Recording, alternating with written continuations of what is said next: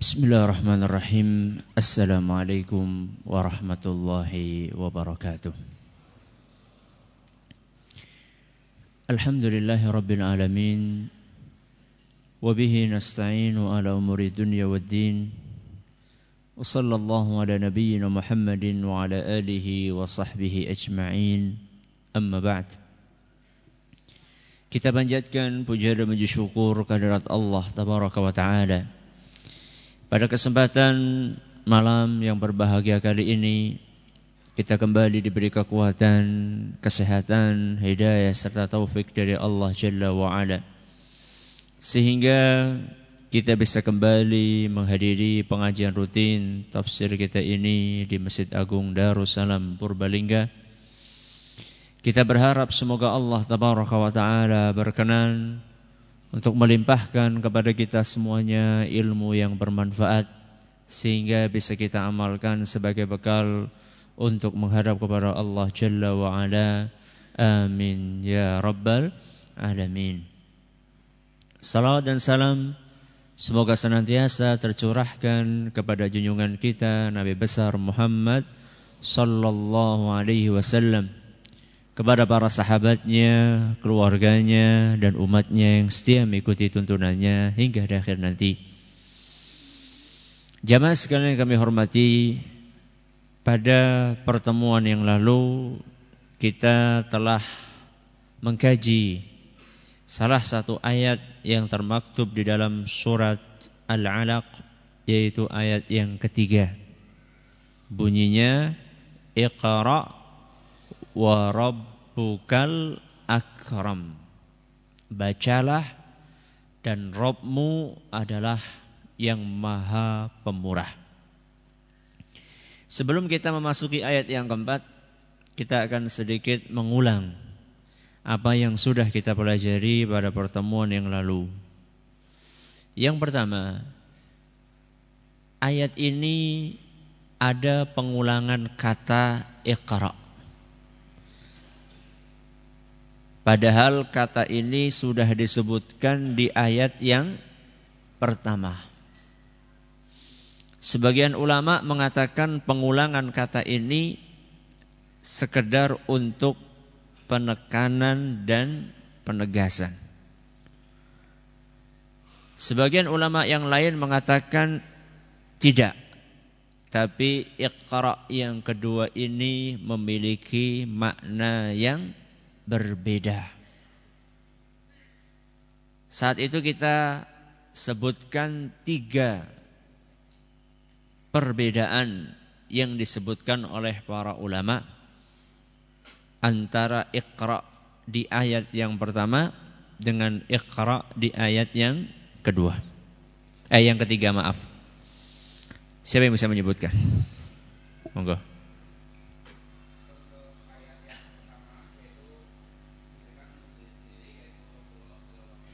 Salam.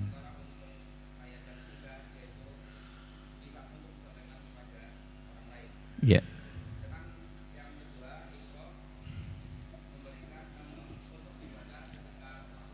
Ya.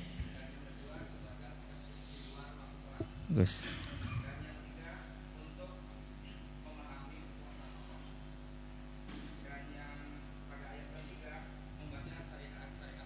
Bagus sekali. Monggo, silakan. Pertanyaan yang kedua. Wa rabbukal akram. Rabbmu adalah maha pemurah. Kapan seorang dikatakan pemurah? Kapan seorang dikatakan pemurah?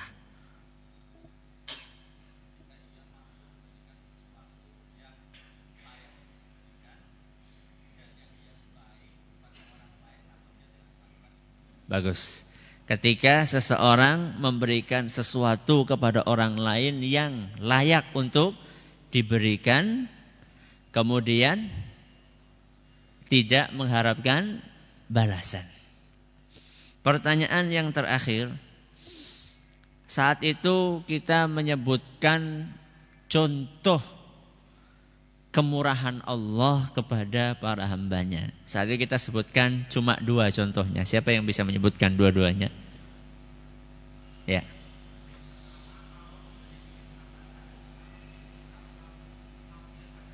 Ya. Bagus sekali. Yang pertama, Allah tetap memberikan nikmat kepada kita padahal kita sering berbuat maksiat kepadanya sedangkan yang kedua Allah Subhanahu wa taala sering memberi kepada kita tanpa kita meminta hal itu kepada Allah Azza wa Jalla dan masih banyak yang lainnya. Kemurahan Allah itu kalau diibaratkan samudra yang tidak ada batasnya. Ya. Jadi semakin kita bicara tentang kemurahan Allah tidak akan pernah habis. 10-20 pengajian pun tidak akan pernah habis untuk mengkaji kemurahan Allah Azza wa Jal kepada para hambanya. Kemarin itu cuma sekedar contoh saja. Para hadirin hadirat sekalian yang kami hormati dan juga segenap pendengar Radio Insani 88 FM di Purbalingga dan sekitarnya. Para pendengar Radio Roja di Jakarta, di Bandung, di Lampung, di Berau, di mana pun Anda berada para pendengar Radio Bas FM di Solo Tigo dan sekitarnya, juga para pemirsa Yufi TV yang semoga senantiasa dirahmati oleh Allah Azza wa Jal. Malam hari ini kita akan memasuki tafsir ayat yang keempat. Apa bunyinya? Alladhi 'allama bil qalam. Artinya dialah dialah Allah yang mengajari dengan pena. Dengan apa? Pena. Dialah Allah yang mengajari kalian dengan pena. Ya, yang mengajarkan dengan pena. Masih ingat ayat yang ketiga tadi bunyinya apa? Iqra wa rabbukal akram. Bacalah. Dan Robmu maha pemurah. Apa korelasi antara ayat yang ketiga dengan ayat yang keempat? Hubungannya setelah Allah menutup ayat ketiga dengan menyebutkan salah satu namanya yaitu Al-Akram. Apa Al-Akram? Maha Pemurah. Maka di ayat yang keempat Allah Subhanahu wa taala menyebutkan salah satu di antara kemurahan Allah. Apa kemurahan Allah? Alladzi 'allama bil qalam. Di antara bentuk kemurahan Allah Subhanahu wa taala kepada kita semua, Allah mengajarkan dengan pena. Menarik untuk kita cermati di sini, alat yang digunakan untuk mengajar disebutkan alladzi 'allama bil qalam. Apa alatnya? Pena. Akan tetapi mengajarkan apa? Objeknya enggak disebutkan. Disebutkan enggak? Enggak. Alladzi 'allama. Dialah yang mengajarkan dengan pena. Mengajarkan apa? Enggak disebutkan di sini apa objek yang diajarkan oleh Allah Subhanahu wa taala. Kata para ulama, objeknya adalah menulis. Objeknya adalah menulis. Jadi maksud dari firman Allah alladzi 'allama bil qalam maksudnya Allah mengajarkan cara menulis dengan pena. Dan ini menunjukkan pentingnya ilmu menulis. Makanya mohon ini nggak tahu jamaah ini pada nulis apa enggak nih? Ngaji ini ciping. Apa ciping? Ngaji kuping. nah, kita rubah dikit ciping karo ji siapa? Cilis ngaji nulis ya. Para ulama kita dahulu sudah pesen itu supaya kita rajin-rajin nulis. Ya. Jangan cuma nulis SMS tok yang rajin. Ya. Nulis ilmu. Para ulama kita dahulu mengatakan al-ilmu saydun. Ilmu itu mirip kayak hewan buruan. Al-ilmu saydun. Ilmu itu mirip kayak hewan buruan. Wal kitabatu qaiduhu. Tali yang digunakan untuk mengikat hewan buruan itu adalah nulis. Jadi kalau panjenengan pengen supaya hewan buruan itu ora gampang ucul supaya diikat. Ya. Panjenengan dapat hewan buruan, setelah itu panjenengan nyantai gitu dibiarin ucul maning akan lepas. Ilmu pun seperti itu. Ilmu itu kalau nggak ditulis akan lepas. Apa lepasnya? Lupa. Makanya kan banyak sekali orang-orang yang ngajine tulen. Metu, urung metu wis kelalen. Kalau tulen berarti kan metu disit sampai kelalen. Kalau ini lebih parah ini, urung metu wis wis kelalen.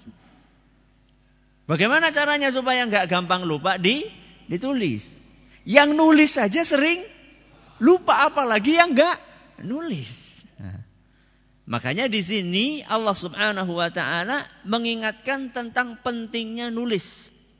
Allazi 'allama bil qalam. Dialah Allah yang mengajarkan menulis dengan pena. Jadi menulis itu adalah merupakan sesuatu yang sangat bermanfaat. Ya. Ilmu-ilmu semuanya ditulis. Ya. Dijaga dengan cara ditulis. Hikmah-hikmah para ulama juga ditulis. Sejarah juga ditulis. Bahkan kitab suci pun di, ditulis. Ini adalah alladzi 'allama bil qalam. Apa keistimewaan pena? Sebagaimana telah maklum, yang namanya ilmu sarana untuk nyimpen ilmu itu bukan cuma pena. Iya enggak? Ada enggak yang lain sarana buat nyimpan ilmu? Hah? Flash disk? enggak dulu dulu, kita bicara dulu, jangan sekarang. Apa aja sarana untuk menyimpan ilmu? Otak. Ya, berarti ngafal. Ada lagi? Ada lagi? Berarti otak sama pena tok. Dua tok. Ya kertas ya pakai pena lah. Itu udah masuk itu. Kata para ulama, inti menyimpan ilmu ada tiga. Sarana menyimpan ilmu intinya ada tiga. Yang pertama otak. Yang kedua pena. Yang ketiga lisan. Yang ketiga apa? Lisan. Jadi intinya ada tiga. Yang pertama otak. Yang kedua lisan. Yang ketiga pena. Ini disebutkan oleh Imam Ibnu Katsir rahimahullah. Kenapa kok Allah memilih pena untuk disebutkan di sini? Padahal sarana untuk nyimpan ilmu masih banyak. Nah, kalau di zaman kita modern ini banyak sekali, ada flash disk, ada ada hard disk, ada komputer, ada laptop, ada apa lagi? Apa itu yang apa iPad ya Macam-macam sekarang. Kenapa kok yang dipilih pena? Kata para ulama, Allah ingin menunjukkan keajaiban pena. Sebab pena ini berbeda dengan otak dan berbeda dengan lisan. Apa perbedaannya? Kalau otak bisa digunakan untuk mikir. Ya enggak? Sedangkan lisan bisa digunakan untuk mengucapkan, memahamkan orang. La pena bisa untuk apa? Kayak gini bisa buat apa? Gak saya pegang bisa buat apa? Gak bisa buat apa-apa. Pena itu adalah benda mati. Beda dengan otak. Otak itu ada nyawanya karena ada dalam tubuh manusia. Lisan juga bisa ngomong, bisa bergerak. Lah pena bisa bergerak nggak? Gak bisa. Kalau nggak dipegang. Jadi di sini Allah Subhanahu wa taala ingin menunjukkan kepada para manusia tentang keajaiban pena. Bagaimana pena yang benda mati dan tidak punya nyawa ini bisa menorehkan untuk kita ilmu dengan sedemikian banyaknya. Coba kalau misalnya kita hitung buku yang ada di muka bumi ini berapa? Wah, nggak bisa dihitung. Ya. Lebih banyak jumlah bukunya mungkin dibandingkan jumlah manu, manusianya. Ya. Dan kadang-kadang buku ini usianya lebih tua dari manusia. Iya enggak? Iya. Al-Quran usianya berapa? 1400 tahun. Kita usianya berapa? 14 tahun. Ada yang 100, 140 tahun sudah paling pol itu. Ya.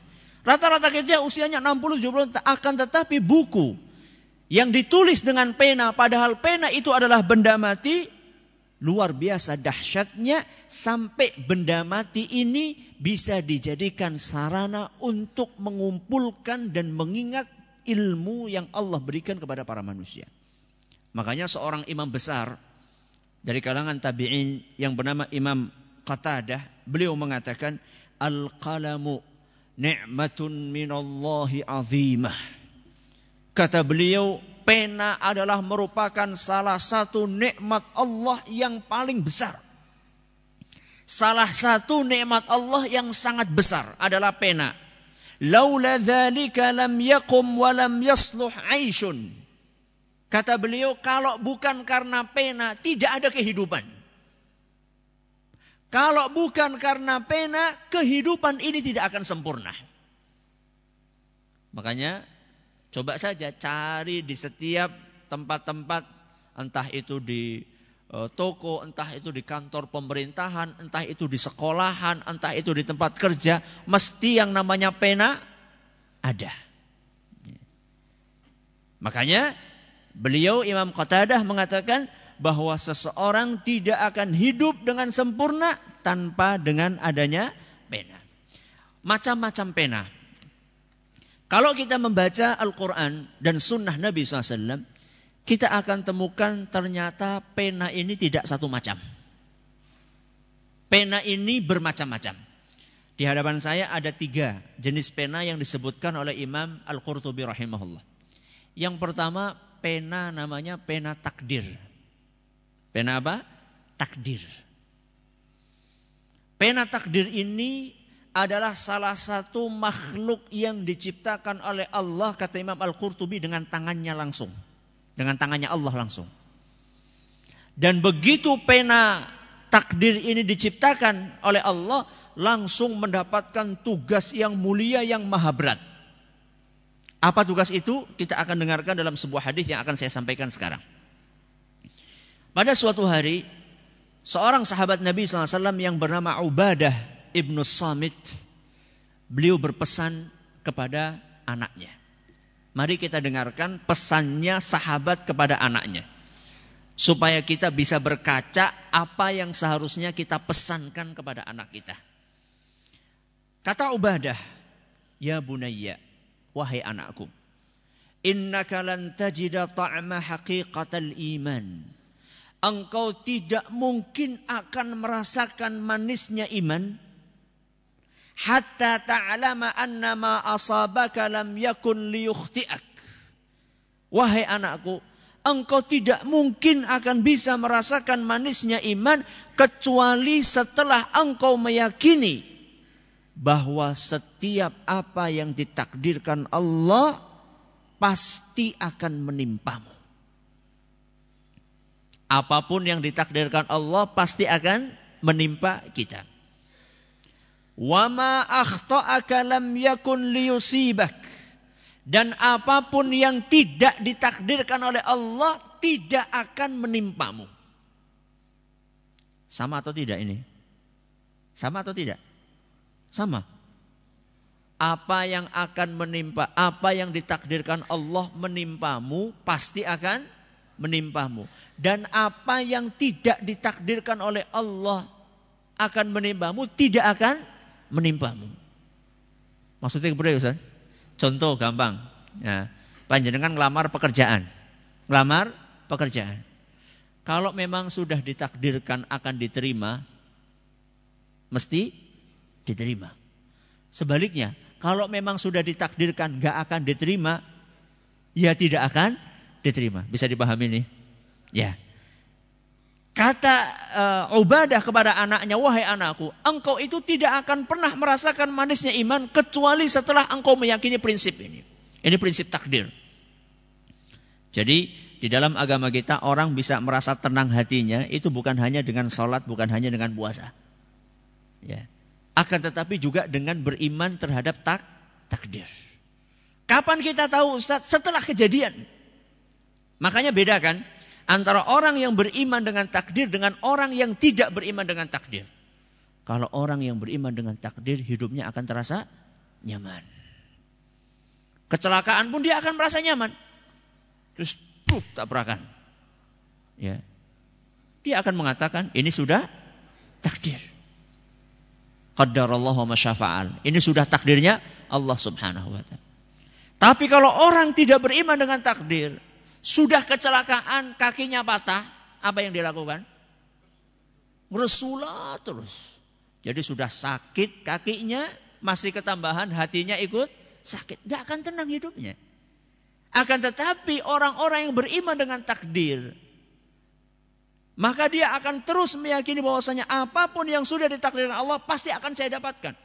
Makanya Orang yang beriman dengan takdir menghadapi segala apa yang dia hadapi di dalam kehidupan dunia ini, dia akan merasa tenang dan nyaman. Contoh kayak tadi, akan ngelamar pekerjaan. Ya sudah, berusahalah semampunya. Ya.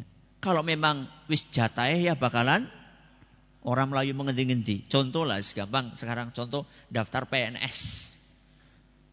Daftar apa? PNS. Oke, nek wis arep jatahe, orahan dadakan nyogok-nyogok, bakalan apa? Bakalan jadi. Loh, wis 10 tahun berarti itu belum takdirnya selesai. Nyogok kaya orang bakalan jadi. Bayangkan sudah nyogok orang jadi mending. Subhanallah. Itu kan rugi rugi apa? Rugi dunia akhirat itu. Ya, kenapa rugi dunia akhirat? Iya, karena dia nyogok itu sudah terancam dengan neraka. Nabi SAW mengatakan, eh, Ar-rashi wal murtashi finnar. Yang nyogok dan yang disogok di neraka. Allahu Akbar. Bukan nyogok pelem ya. Nah, maksudnya nyogok pekerjaan gitu loh. Ya nyuap. Ya. Yang disuap dan yang menyuap bukan nyuapi bayi nanti. yang disuap dan yang menyuap itu sama-sama di neraka. Rugi akhirat. Masih ketambahan rugi dunia. Sudah keluar duit enggak? Enggak diterima. Makanya di sini Ubadah memberikan nasihat kepada anaknya, "Wahai anakku, kamu tidak akan pernah mendapatkan rasa manisnya iman kecuali setelah engkau beriman dengan takdir." Kemudian Ubadah mengatakan, "Fa inni sami'tu Rasulullah sallallahu alaihi wasallam yaqul" Aku pernah mendengar Rasulullah sallallahu alaihi wasallam bersabda, "Inna awwala ma khalaqallahu al-qalama faqala lahu uktub." Kata Nabi sallallahu alaihi wasallam, sesungguhnya pertama kali Allah menciptakan pena Allah berkata kepada pena, tulis. Bayangkan, baru diciptakan langsung apa? Dapat tugas, tulis. Bisa dibayangkan kayak bayi baru lahir, Melayu. Itu kan ini tuh. Ini pena ini begitu diciptakan oleh Allah Subhanahu wa taala. Pertama kali diciptakan, langsung Allah menitahkan kepada pena tulis. Gitu tulis. Allah berfirman seperti tulis. Tulis. Maka pena pun mengatakan kepada Allah Subhanahu wa taala, "Ya Rabbi, wa madza aktub?" Wahai Rabbi, apa yang harus saya tulis? Ini pena ini cerdas kan? Jadi disuruh nulis tapi kan gak disebutkan nulis apa. Makanya pena tanya. Ini harus dicontoh ini. Ya, harus dicontoh. Gurunya garap PR. Singendi Pak Guru. Nah, gitu. Garap PR nanti satu buku disuruh garap semuanya. Kalau nggak paham, tak tanya. Pena saja nanya sama Allah Subhanahu Wa Taala. Ustaz, pena kok bisa ngomong Ustaz? Itulah keajaiban pena yang pertama ini. Nah, jadi jangan dipikir nanti kita, ayo tulis. Ini pena sendiri, ini penanya manusia. Kalau tadi kita bicara penanya siapa? Penanya Allah, pena takdir, ini pena istimewa. Ya, jadi jangan sampai nanti panjenengan ngomong seratus kali tulis, tulis. Nanti ngantuk ya bakalan nulis. Ini pena istimewa. Jadi Allah berkata, "Uktub." Tulis. Pena itu bertanya, "Apa yang saya tulis wahai Rabbi?" Maka kemudian ketika pena bertanya, Allah Subhanahu wa taala mengatakan, "Uktub maqadira kulli syai'in hatta taqumas sa'ah." Kata Allah Subhanahu wa taala, "Wahai pena, tulislah takdir segala sesuatu sampai hari kiamat." Disuruh nulis apa? Takdir segala sesuatu kejadian sampai hari kiamat. Hadis riwayat Abu Dawud dinyatakan sahih oleh Syekh Al-Albani. Berarti tugasnya pena berat nggak? Berat sekali. Jadi begitu diciptakan langsung mendapatkan tugas dari Allah Subhanahu wa taala untuk menulis takdir semuanya seluruh kejadian di muka bumi ini dan di muka langit sampai hari kiamat. Panjenengan hadir di sini itu sudah ditulis sama pena. Panjenengan ngantuk di sini itu sudah ditulis sama pena. Oh, iku ya Ustaz berarti ya wis ya. Yo, dari mana kalau kita ditakdirkan apa? Ngantuk ya. Kemudian orang tua kita meninggal tanggal sekian sudah ditulis sama Allah Subhanahu wa taala. Anak kita lahir nanti malam sudah ditulis sama Allah Azza wa. Dan itu bukan cuma kita tok. Seluruh kejadian yang ada di muka bumi ini semuanya sudah dicatat oleh Allah Subhanahu wa taala. Pesawat jatuh itu sudah ditakdirkan sama Allah Azza wa. Tanah longsor itu sudah ditakdirkan oleh Allah Azza wa Jalla. Sekarang sedang booming-boomingnya orang nyari batu akek. Itu sudah ditakdirkan sama Allah Subhanahu wa taala. Bahkan sampai daun yang jatuh satu persatu itu semuanya sudah ditulis oleh pena. Berarti kandele buku ini kayak ngapa gitu ya. Kapan itu Ustaz kejadiannya? Kapan kejadian pena mendapatkan tugas mulia nan maha berat tadi? Kata Nabi Shallallahu Alaihi Wasallam, 50 ribu tahun sebelum diciptakannya langit dan bumi. Jadi 50 ribu tahun sebelum ada langit dan bumi, kita ini sudah ditentukan matinya kapan, lahirnya kapan, anaknya berapa, dapat rizki berapa. Semuanya sudah ditulis oleh Allah Azza wa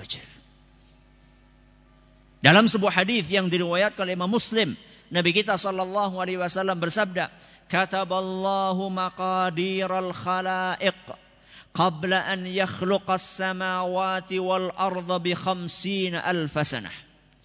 Allah telah mencatat Allah telah menulis takdirnya seluruh makhluk 50 ribu tahun sebelum diciptakannya langit dan bumi. Hadis riwayat Muslim. Makanya orang yang beriman eh, ketika menghadapi takdir tersebut apa yang baik maupun yang buruk dia akan terima dengan hati yang lapang. Kenapa? Karena ini sebelum kita ada di muka bumi. Bahkan 50 ribu tahun sebelum ada bumi, kita sudah ditentukan sama Allah Subhanahu wa taala. Sudah. Ini adalah pena yang pertama. Pena apa? Takdir. Yang kedua. Penanya malaikat. Yang kedua, penanya malaikat.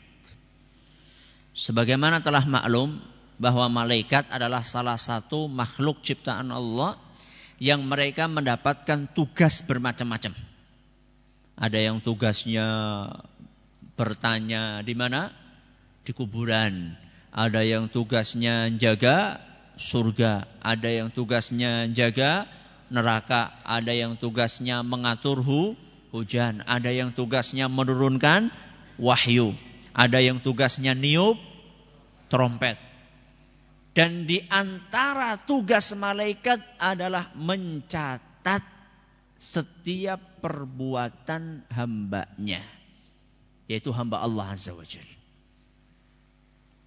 Itu di antara tugasnya. Dan kata sebagian ulama, di antaranya uh, Syekh Atiyah Salim, kalau malaikat ini tugasnya nyatat, berarti malaikat butuh pena. Nyatat nganggo apa? Ya. Jadi dari situ kemudian para ulama menyimpulkan sebagian dari mereka bahwa ada jenis pena namanya penanya malaikat. Fungsinya pena itu untuk mencatat setiap gerak-gerik manusia.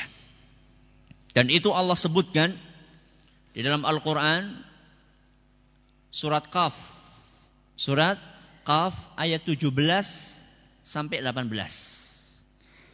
Di dalam surat Qaf ayat 17 sampai 18 Allah Subhanahu wa taala berfirman, "Idz yatalaqqal mutalaqqiyani 'anil yamini wa 'anil shimali qa'id. Kata Allah, ingatlah ketika dua malaikat mencatat perbuatan kalian, yang satunya duduk di sebelah kanan dan yang satunya duduk di sebelah kiri. Dari sini para ulama menyimpulkan bahwa masing-masing dari kita itu ditemani oleh berapa malaikat? Dua.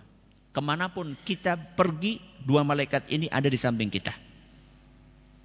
Satunya samping kanan, satunya samping kiri. Apa tugasnya mereka? Ma min qawlin illa ladaihi raqibun atid. Setiap kata-kata yang diucapkan pasti ada malaikat pengawas yang selalu siap untuk mencatat. Dan ini beda dengan pengawas pengawas manusia. Ya, kalau pengawas manusia, pengawas ujian itu kadang-kadang apa? Kadang-kadang delenger.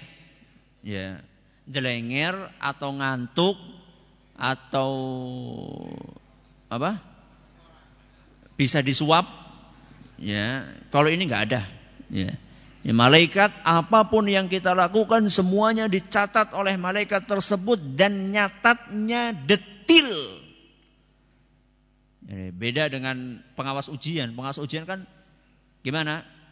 Keadaan ujian siap, aman, terkendali. Ya.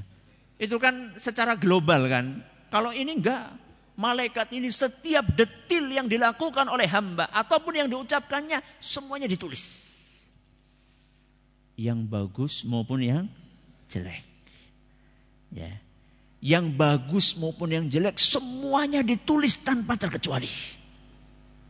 Makanya orang-orang yang banyak berbuat maksiat nanti pada hari kiamat dia mengatakan ya wailatana ma li hadzal kitabi la yughadiru saghiratan wala kabiratan illa ahsaha Orang-orang yang banyak maksiat nanti pada hari kiamat ketika dibeberkan kitabnya, kitab catatan amalannya, dia akan mengatakan cilaka. Ya wailata. Ya. Ya wailatana, celakalah kami. Kitab apa ini? Yang kecil, yang besar semuanya ditulis. Jadi makanya ini dalil ini dalam Al-Qur'an surat Al-Kahfi ayat 49. Ya, jadi dalam surat Al-Kahfi ayat 49 itu menggambarkan kepada kita bahwa yang ditulis oleh malaikat pencatat amalan ini adalah detil setiap apa yang kita lakukan dan apa yang kita ucapkan. Makanya kapan itu saya sampaikan bahwa Allah Subhanahu wa taala itu tidak akan pernah lupa. Kalau mengundur iya, kalau ngundur, iya. Menunda, iya. Menunda hukuman, iya. Tapi Allah nggak akan lupa. Karena ada sebagian orang itu dikiranya kita misalnya berbuat maksiat. Oh, anak setiap, saya setiap hari berbuat maksiat. Nyatanya tubuh saya sehat-sehat saja. Makanya saya kan pernah menyampaikan, entah di sini entah di mana. Kalau misalnya kita banyak maksiat, kok tubuh kita apa? Sehat walafiat, hati-hati. Ya, saya pernah menyampaikan entah di mana, di sini atau di mana gitu. Di Masjid Al-Ikhlas kalau nggak salah. Ya. Kalau tubuh, kalau kita sering maksiat, sering maksiat, mata maksiat, telinga maksiat, kaki maksiat, ya, tangan maksiat, kok tubuh kita sehat walafiat, hati-hati. Kenapa hati-hati? Bisa jadi kita ini lagi ditunda sama Allah Subhanahu wa taala. Ya. Lagi ditunda supaya apa? Supaya dosa-dosanya itu numpuk, puk, puk sampai sebanyak-banyaknya nanti pada hari kiamat akan dibalas lengkap sama Allah Azza wa. Makanya dikatakan oleh para ulama innallaha yumhil wala yuhmil. Allah Subhanahu wa taala itu menunda. Menunda menjatuhkan hukuman tapi Allah tidak lupa. Jadi setiap apa yang kita lakukan itu dicatat oleh Allah Azza wa Jal. Makanya kita di dunia bisa bersandiwara. Akan tetapi di akhirat jangan harap kita akan bisa bersandiwara. Semuanya akan dicatat oleh Allah di situ. Di dunia orang kan bisa sandiwara. Masya Allah Pak Anu bagus sekali sama istrinya. Itu kalau lagi kondangan mesra banget. Tangan istrinya dia apa? Digandeng. Ngomongnya lembut. Jeng mau ke mana jeng. Nah. Tapi kalau di rumah, naudzubillahi dzalik. Itu semuanya akan ketahuan pada hari kiamat. Ya. Kita bisa bersandiwara di dunia, menampakkan kemesraan kita di hadapan mertua. Ya. Kita bisa menampakkan itu di dunia, akan tetapi jangan harap nanti pada hari kiamat kita bisa menyembunyikan itu semuanya. Itu semuanya nanti akan dibeber oleh Allah Azza wa Bahkan disebutkan dalam beberapa riwayat, bahwa dibeberkannya catatan itu adalah di hadapan seluruh manusia. Jadi yang kelihatannya alim soleh, padahal sebenarnya tidak alim soleh, jebule. itu nanti pada hari kiamat semuanya akan terbuka. Naudzubillah min dzalik. Akan dipermalukan di hadapan seluruh makhluk yang ada di muka bumi pada saat itu di padang mahsyar. Ini pena yang keberapa? Pena yang kedua. Penanya siapa? Malaikat. Pena yang ketiga baru. Penanya siapa? Manusia. Ya. Yang pertama penanya siapa? Takdir, pena takdir. Yang kedua pena malaikat. Yang ketiga penanya manusia. Nah dengan penanya manusia inilah kita nulis. Menulis ilmu yang Allah berikan kepada kita. Dan tergantung penanya itu dipegang sama siapa. Kalau dipegang sama orang baik, maka yang keluar juga baik. Ya. Kalau misalnya digunakan atau dipegang oleh orang yang jahat, yang keluar juga apa? Jahat. Yang jelek yang keluar. Sama kayak peso. Kayak apa? Pisau, golok. Golok kalau dipakai oleh rampok, maka akan dipakai untuk melakukan kejahatan. Tapi kalau digunakan, dipakai oleh tukang, tukang apa? Tukang jagal, eh, maka akan digunakan untuk nyembelih. Asal jangan nyembelih manusianya. Digunakan untuk nyembelih sapi, nyembelih kambing. Tergantung. Itu namanya juga alat. Pena ini alat. Maka siapa yang memegang? Dan semakin mulia yang memegang pena tersebut akan semakin mulia pula tugas yang dijalankan oleh pena itu dan pena manusia yang paling istimewa adalah pena yang dipegang oleh para sahabat Nabi Sallallahu Alaihi Wasallam, para penulis wahyu. Wahyu itu Al-Quran dan hadis Nabi Sallallahu Alaihi Wasallam. Jadi begitu Nabi dapat wahyu, kemudian Nabi memiliki para sahabat-sahabat yang tugasnya mereka adalah juru tulis Al-Quran ada yang nulis, hadis Nabi SAW ada yang nulis. Berapa orang Ustaz? Kata Imam Ibnu Kathir, uh, sekitar 23 orang sahabat Nabi Shallallahu Alaihi Wasallam yang spesialisasinya antara lain adalah nulis wahyu. Jadi begitu turun Al-Quran, Nabi SAW menghafalkannya, kemudian ditulis oleh para sahabatnya. Begitu pula hadis-hadis Nabi Sallallahu Alaihi Wasallam. Siapa saja Ustaz 23 antara lain, gak semuanya ya, antara lain empat khalifah yang sudah ma'ruf Khulafaur Rasyidin. Siapa? Abu Bakar, Abu Bakar Siddiq, terus Umar bin Khattab, terus Utsman bin Affan, terus Ali bin Abi Thalib. Sudah berapa ini? Empat. Berarti sisanya berapa? 19 akeh ya. Minimal kita tahu empat. Yang lain-lainnya, ada yang tahu mungkin? Bagus. Mu'ad bin Jabal. Mu'ad. Namanya siapa? Mu'ad bin Jabal. Kemudian yang lainnya adalah Ubay. Siapa? Ubay bin Ka'ab. Ya. Yang lainnya juga adalah Az-Zubair ibnul Awam. Ya, ini salah satu di antara sepuluh yang dijamin masuk surga. Kemudian juga ada sahabat namanya Al-Mughirah. Siapa?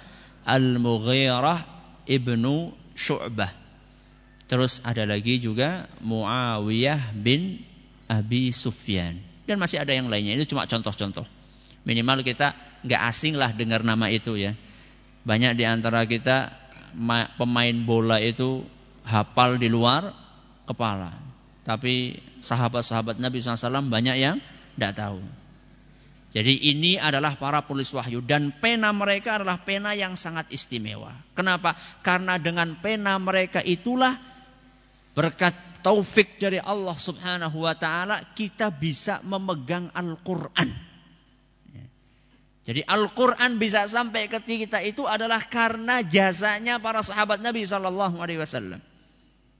Makanya itu musuh-musuh Islam mereka berusaha sekuat tenaga untuk menjatuhkan kehormatan para sahabat. Makanya kalau misalnya panjenengan ada dengar orang kok mencela sahabat, ini berarti kaki tangannya musuh-musuh Islam. Kenapa? Karena sahabat Nabi Shallallahu Alaihi Wasallam mereka jasanya luar biasa. Tanpa ada perantara para sahabat Nabi Shallallahu Alaihi Wasallam setelah taufik dari Allah Azza wa Jalla, Quran gak akan sampai ke kita. Hadis Nabi SAW gak akan sampai ke kita. Kalau bukan karena jasanya siapa? Para sahabat Nabi SAW.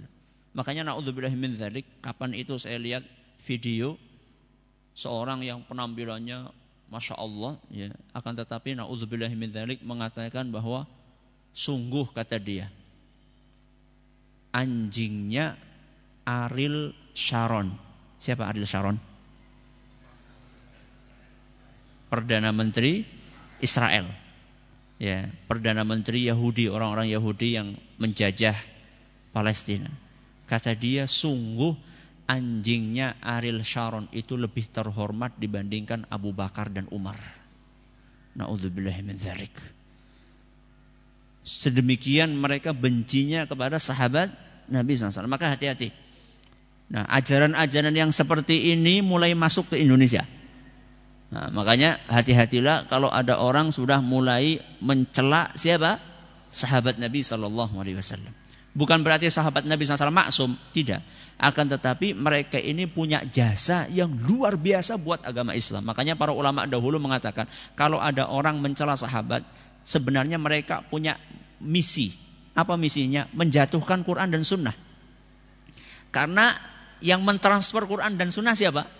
Sahabat. Berarti kalau sahabatnya jatuh, Qurannya juga jatuh. Itu misi mereka sebagaimana dijelaskan oleh Imam Abu Zur'a Ar-Razi. Ini pena, penanya siapa? Sahabat. Kemudian pena siapa lagi? Pena para ulama. Nah, Pena para ulama yang sudah mengarang ratusan ribu atau bahkan jutaan kitab untuk menjabarkan ajaran Islam.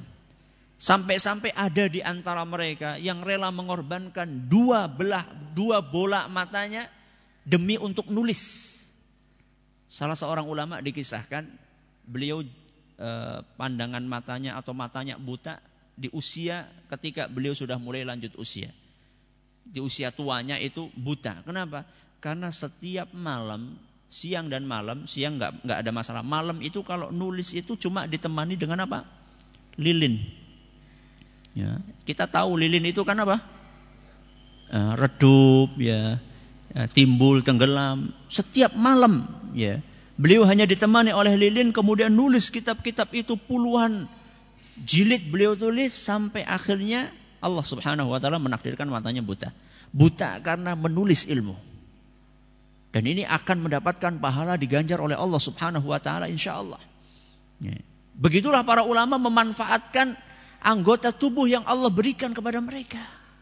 Mata digunakan untuk membaca, tangan digunakan untuk menulis. Nah, sekarang manusia di zaman ini, ya, mata digunakan untuk jelalatan, tangan digunakan untuk main gaple apa mana yang Masya Allah.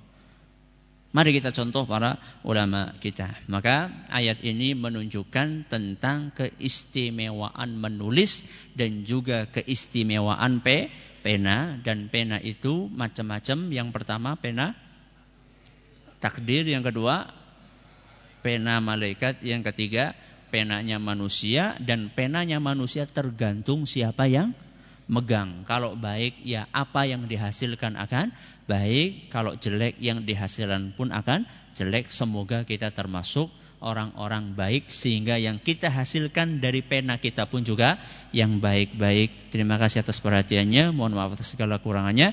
Kita tutup dengan membaca subhanakallahumma wa bihamdika asyhadu an la ilaha illa anta astaghfiruka wa atubu ilaik. Tanya jawab insyaallah ba'da isya. Wassalamualaikum warahmatullahi wabarakatuh. Bismillahirrahmanirrahim. Alhamdulillah rabbil alamin wassalatu wassalamu ala nabiyyina Muhammadin wa ala alihi wa sahbihi ajma'in. Amma ba'd. Kita bacakan beberapa pertanyaan yang sudah masuk ke meja kami. Pertanyaan pertama, Ustadz, bagaimana kita menjawab orang yang menganggap peci hitam seperti menyerupai orang kafir. Pertama, menyerupai orang kafir. Bolehkah kita menyerupai orang kafir? Boleh enggak? Boleh enggak? Tidak boleh. Karena Nabi Shallallahu Alaihi Wasallam bersabda, man tashabbaha biqaumin fahuwa minhum. Barang siapa yang menyerupai suatu kaum, maka dia termasuk bagian dari mereka. Barang siapa menyerupai suatu kaum, maka dia termasuk bagian mereka. Ini hadis yang melarang kita untuk menyerupai orang kafir. Tapi yang jadi pertanyaan, seseorang itu dikatakan menyerupai orang kafir kapan? Para ulama kita menjelaskan bahwa orang dianggap menyerupai orang kafir di saat dia melakukan sesuatu yang merupakan identitas khususnya mereka. Ketika seorang melakukan sesuatu yang merupakan apa? identitas khusus mereka. Yang lain tidak yang lain tidak melakukannya. Khusus hanya dipakai oleh mereka. Contoh yang paling mudah misal yang paling mudah yang e, gamblang sekali salib. Apa? Salib. Memakai kalung salib. Kalau panjenengan melihat ada orang pakai kalung salib, apa prasangka jenengan? Orang Nasrani. Iya enggak? Jadi begitu ngelihat langsung langsung ter tergambar, terdetik, ternilai uh, uh, langsung bisa menilai bahwa ini orang kafir karena ada identitasnya. Itulah yang namanya menyerupai suatu kaum. Maksudnya melakukan sesuatu yang merupakan identitas khusus mereka. Begitu ngelihat langsung paham ini orang kafir. Sekarang saya tanya, peci hitam yang kebetulan hari ini saya nggak pakai. peci hitam yang biasa kita pakai. Apakah itu identitasnya orang kafir? Coba sekarang panjenengan ketemu orang di jalan pakai peci hitam, langsung panjenengan ini orang kafir? Iya? Malah justru sebaliknya. Nah, malah justru sebaliknya. Kita ngelihat orang pakai peci, ini orang Islam. Ya. Walaupun ada orang kafir pakai peci, akan tapi dia orang kafir memakainya sebagai baju apa? Baju nasional. Makanya kan sebenarnya songkoknya songkok apa? Nasional. Jadi peci itu bukan identitas suatu agama. Peci hitam itu bukan identitas agama. Peci hitam itu adalah identitas kalau kita sekarang negeri, negara Indonesia.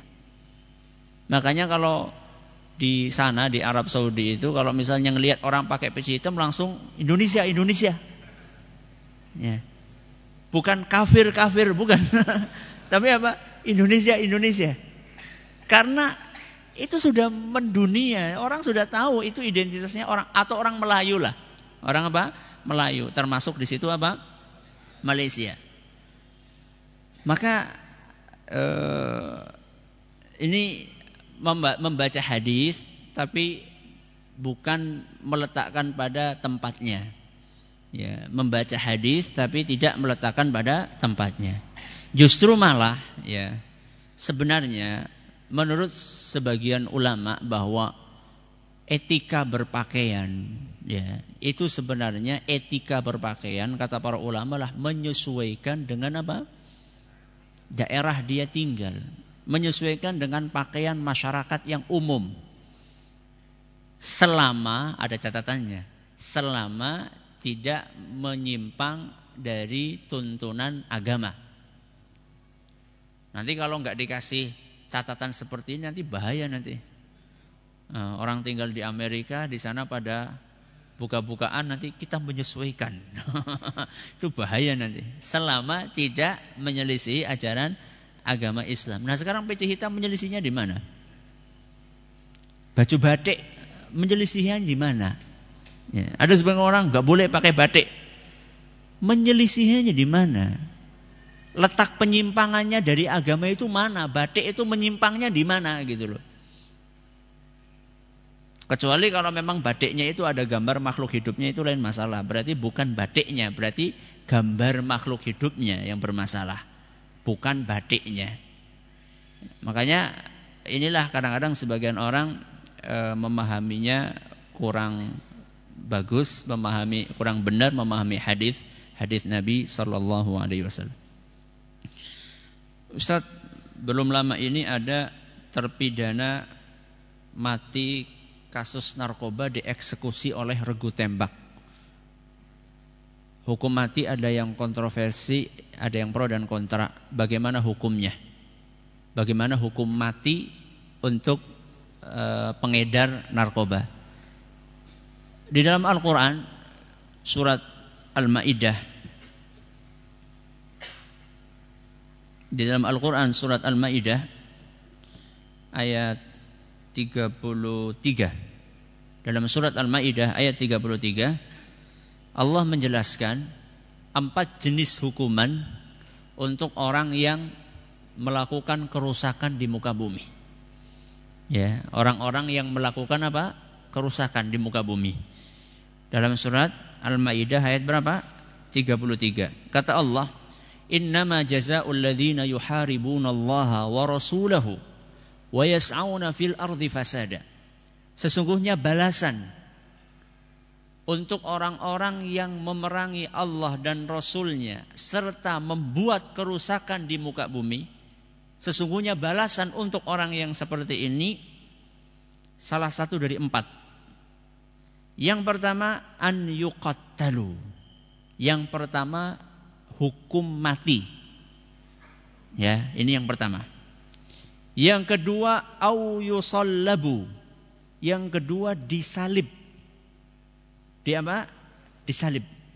Disalib itu maksudnya adalah di di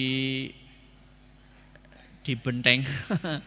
ya pokoknya di di di apa di jemur gitulah pakai di diikatkan di kayu ya. Ini yang kedua. Yang ketiga aidihim wa arjuluhum min khilafin. Dipotong tangan dan kakinya secara selang-seling. Jadi kalau tangannya yang kanan dipotong, terus apanya? Kakinya yang dipotong. Yang kiri. Kalau tangan kirinya yang dipotong, berarti kaki kanannya dipotong. Ini yang keberapa? Yang ketiga. Yang keempat, au yunfau minal ard. Atau diasingkan. atau diasingkan. Ini empat ganjaran untuk orang yang melakukan kerusakan di, di muka bumi. Nah sekarang pengedar narkoba itu merusak apa enggak? Rusak banget. Bukan hanya merusak, merusak banget. Makanya para ulama kita, ulama-ulama kontemporer, mereka memberikan fatwa bahwa pengedar narkoba itu layak untuk dijatuhi hukuman mati karena kerusakan berat yang mereka timbulkan. Dan penjatuhan hukuman mati seperti ini diistilahkan oleh para ulama dengan takzir. Dengan takzir. Nah, kalau yang sudah ditentukan jenis hukumnya itu namanya hudud, hukum had. Misalnya orang berzina maka akan di dirajam atau dicambuk. Kalau mencuri akan di potong itu namanya had hudud. Ya had itu kalau yang sudah ditentukan. Kalau seperti ini kembali kepada kebijakan pemerintah kaum muslimin. Jadi kerusakannya setingkat apa ya kalau misalnya kerusakannya sudah berat sekali dia boleh memilih hukuman mati ini namanya takzir sebagian orang mengatakan kasihan kasihan siapa kasihan uh, si pelakunya hak asasi manusia. Ya. Kemudian kasihan keluarganya. Dia cuma melihat satu orang, tapi dia tidak melihat kasihan masyarakat Indonesia. Nah, jadi memahaminya itu dia cuma hak asasi si pelaku, dia tidak melihat hak asasi siapa? Korban. Ya. Dan itu tidak adil. Dan itu tidak adil. Makanya dalilnya hukuman mati itu ada dalam apa? Al-Quran surat Al-Ma'idah ayat 33. Bolehkah berbisik-bisik dengan teman padahal ada orang lain? Kalau cuma bertiga atau di tempat yang tersendiri, misalnya gini ya, tiga orang ngumpul gitu, atau empat orang atau lima orang ngumpul, itu tidak boleh. Tapi kalau kayak gini nih, ya orang segini nih, kemudian dia ngobrol sama temennya, ya enggak apa-apa karena ini kumpulan orang banyak maksudnya ngumpul rame gitu loh. Tapi kalau bertiga itu tidak boleh. Kata Nabi Shallallahu Alaihi Wasallam, "Idza kuntum salasan, fala yatanajatsnani dunal akhar." Kalau kalian sedang bertiga, janganlah dua orang bisik-bisik. Kenapa? Karena perbuatan tersebut akan menimbulkan prasangka dan juga membuat sedih orang yang tidak diajak bicara. Makanya di situ subhanallah bagaimana agama kita itu sangat menjaga namanya perasaan. Ya. Maka orang yang tidak punya perasaan itu sebenarnya bukan tipe orang yang taat beragama. Ya, kalau orang yang soleh taat beragama dia akan menjaga perasaan orang lain. Makanya di sini Islam mengajarkan kalau bertiga dan ini kata para ulama bukan cuma bertiga saja. Kalau berempat misalnya ngobrolnya cuma bertiga kemudian yang satu di dicuekkan sama masuk. Berlima ngobrolnya empat orang satunya dibiarkan masuk. Berenam pokoknya kalau ada satu yang diabaikan dicuek dicuekkan ya maka itu masuk ke dalam larangan yang disebutkan oleh Nabi kita Muhammad sallallahu alaihi wasallam. Bolehkah seorang istri minta cerai dari suami yang selingkuh? Boleh. Kalau memang dia melihat suaminya sulit untuk diperbaiki. Akan tetapi nanti hukumnya kembalinya kepada uh, hakim, ya, kepada hakim. Ustadz kelak orang Islam yang bangkrut apakah ada harapan masuk surga atau tidak? Ada. Asalkan dia agamanya Islam dan tidak melakukan perbuatan syirik. Ada harapan sebagaimana yang pernah kita jelaskan dalam tafsir surat apa ya?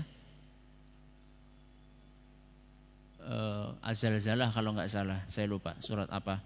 Yang jelas kita sampaikan dalil-dalilnya bahwa orang muslim, orang Islam sebesar apa pun dosanya, selama itu bukan dosa syirik, dia tetap akan ada peluang untuk masuk ke dalam surga. Walaupun mungkin harus mampir dulu di mana? Di neraka. Ustadz orang Islam yang berbuat syirik, apakah dia kelak akan masuk surga atau tidak? Orang yang berbuat syirik masuk surga enggak? Orang Islam berbuat syirik, apakah dia masuk surga? Tergantung akhirnya apa? Apakah dia sebelum meninggalnya sempat bertaubat atau tidak? Kalau dia tidak sempat bertaubat, maka masuk ke dalam firman Allah Subhanahu wa taala, "Innallaha la yaghfiru an yushraka bihi." Allah tidak akan mengampuni dosa syirik. Ini kalau tidak taubat. Adapun kalau sempat taubat, maka diharapkan dia akan masuk bisa kesempatan untuk masuk ke dalam surga. Firman Allah, "Innallaha yaghfiru dzunuba jami'an."